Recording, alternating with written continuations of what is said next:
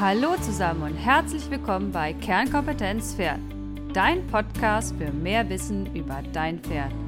Ich bin Veronika Klein, Tierärztin, Reiterin, Trainerin und Chiropraktiker für Pferde und zusammen mit dir möchte ich die Welt der Pferde betrachten und erläutern. Ganz nach dem Motto, es ist nicht wichtig, besser als jemand anderes zu sein, sondern es geht darum, besser als am Tag zuvor zu sein. Und in diesem Fall für dein Pferd. Heute führen wir das Thema Impfungen fort.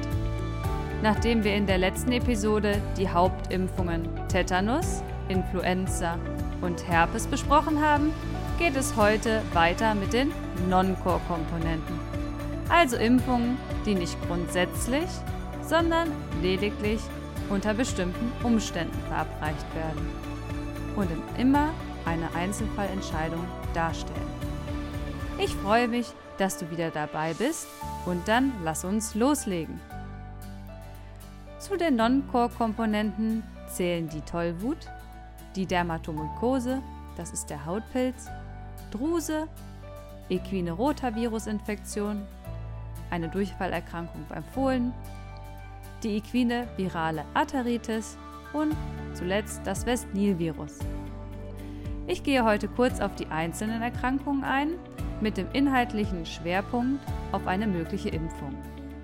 In den nächsten Episoden behandeln wir dann die Erkrankung im Einzelnen in Bezug auf Symptome, Ursachen und Therapie. Beginnen wir mit der Tollwut. Deutschland ist seit 2008 tollwutfrei. Im Speziellen von terrestischer Tollwut. Das bedeutet so viel wie von Boden lebenden Tieren ausgelöste Tollwut. Die Impfung hat wie die Tetanusimpfung einen hundertprozentigen Schutz. Bei Reisen also in gefährdete Gebiete sollten die Tiere daher geimpft werden. Erkundige dich also, bevor du mit deinem Pferd in Urlaub fährst, ob diese Impfung nötig ist. Die Grundimmunisierung besteht hier nur aus einer einzigen Impfung, also Injektion. Merke dir also Tollwut und Urlaubsreisen. Zum nächsten, das wäre die Druse.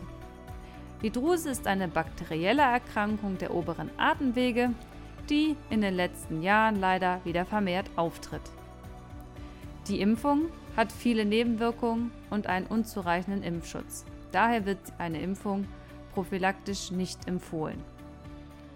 Die FN hat Infoblätter zu diesem Thema erarbeitet, die ich für Interessierte sehr weiterempfehlen kann. Wir veranstalten es in betroffenen Reitstellen häufig eine, einen Infoabend, wenn das gewünscht ist, zu dem Thema Druse. Ähm, falls auch du Interesse an so einer Abendveranstaltung bei dir im Stall hast, frag einfach deinen Tierarzt. Der freut sich vielleicht, wenn du ihn statt Google fragst. Weiter geht's mit den Rotaviren. Die lösen eine Fohlen-Durchfallerkrankung aus. Der Erreger wird mit dem Kot aufgenommen und daher sind Hygienemaßnahmen im Abfuhrbereich entscheidend. Trächtigte Stuten werden in Beständen mit nachgewiesener Rotavirusinfektion geimpft. Also wenn der Bestand schon mit Rotaviren infiziert ist. Sonst nicht. Als nächstes haben wir die equine Virusarteritis. Das hat äh, lediglich eine Bedeutung bei Hengsten im Deckeinsatz, da sich die Viren mit dem Sperma übertragen. Abgekürzt nennt man die Erkrankung Eva. Davon hat man vielleicht schon mal was gehört. Und sie ist meldepflichtig. Das West-Nil-Virus kommt in Deutschland nicht vor, Wer aber auf internationaler Ebene Turnier reitet, für den kann diese Impfung von Bedeutung sein. Sonst allerdings nicht. Next hätten wir die Borreliose. Hier handelt es sich auch um ein Bakterium, das von Zecken übertragen wird. Es gibt viele verschiedene Borrelienarten und ähm, der auf dem Markt befindliche Impfstoff richtet sich gegen drei der Borrelienarten. Daher verleiht die Impfung gegen andere Arten keinen Schutz. Allgemein ist es so, dass die gebildeten Antikörper von der Zecke mit dem Blut eingesaugt werden. In der Zecke binden sie dann an den Erreger, der sich daraufhin nicht mehr bewegen kann, also in der Zecke bleibt und nicht ins Pferd wandert. Allerdings ist es so, dass schon infizierte Pferde oder bei denen ein Verdacht besteht, also im Grunde alle, die schon mal eine Zecke hatten, ähm, die Impfung nicht empfohlen wird. Eine bestehende Infektion wird nämlich von der Impfung nicht beeinflusst. Und zum Schluss haben wir noch den Pilz. Die Impfung kann zur Prophylaxe oder zur Therapie eingesetzt werden. Besonders bei Jungpferden, die in einen Berittstall verbracht werden, ist es zu empfehlen, da Stress das Immunsystem schwächt und die Tiere anfälliger werden lässt.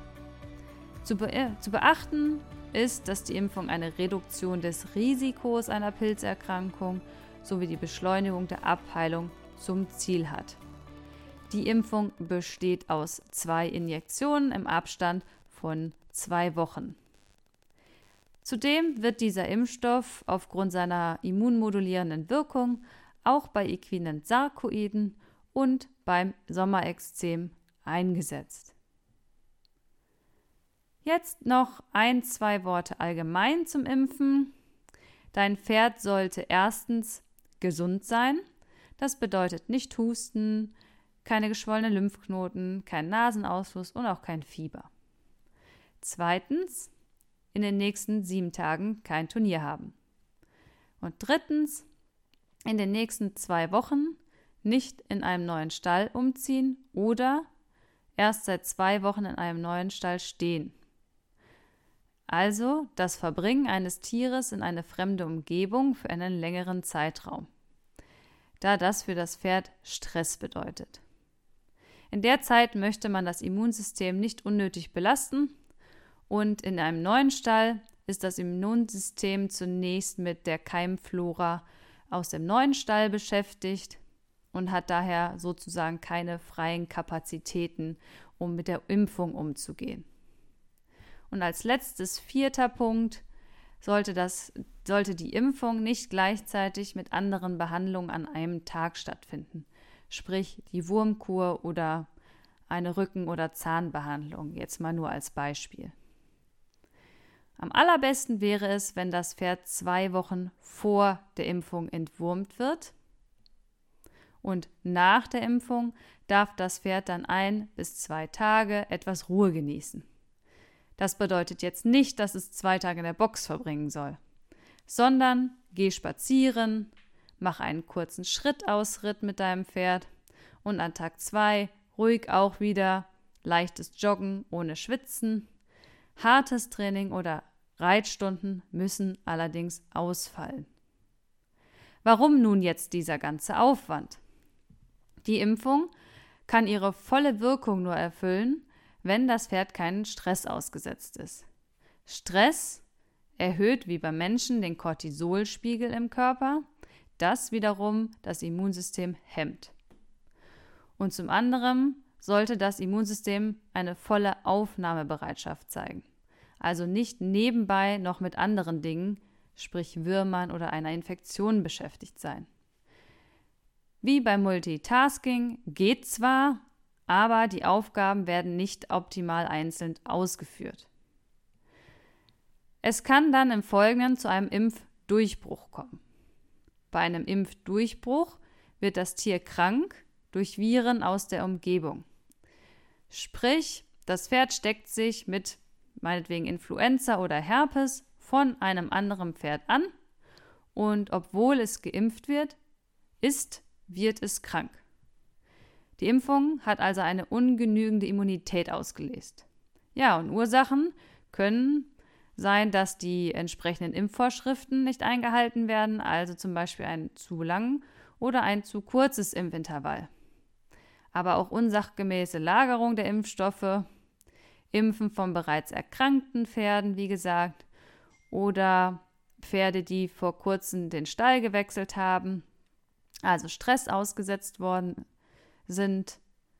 Ähm, also insgesamt alles, was das Immunsystem schwächt, kann die Wirkung der Impfung beeinträchtigen und im Falle eines Ausbruchs zu einer Erkrankung des Tieres führen, obwohl es geimpft ist.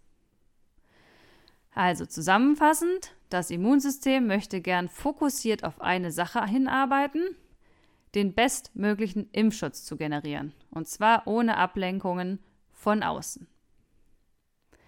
Selten kann es auch zu lokalen Schwellungen, Fieber oder Abgeschlagenheit kommen. Hier handelt es sich nicht um einen Impfdurchbruch, also eine ungenügende Wirkung einer Impfung, sondern um eine Impfreaktion oder auch Impfschaden genannt. Diese Veränderungen sind meistens nur kurzfristig und vollständig rückgängig.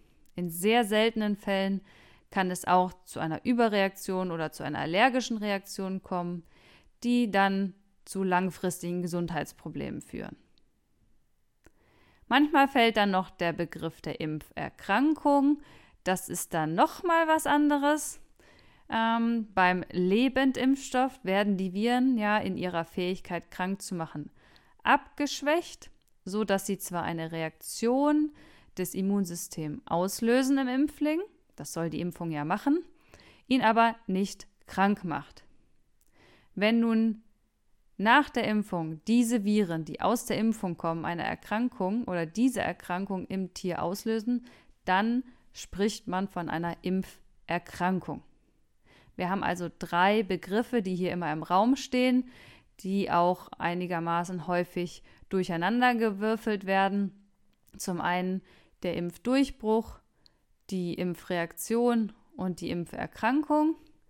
Nochmal zusammenfassend, der Impfdurchbruch bedeutet, die Impfung entfaltet aufgrund von äußeren, also Impfintervall zu lang oder zu kurz, oder inneren, Krankheit, Stress, Faktoren nicht ihre volle Wirkung, so dass das Pferd durch Erreger von außen krank wird, obwohl es geimpft ist.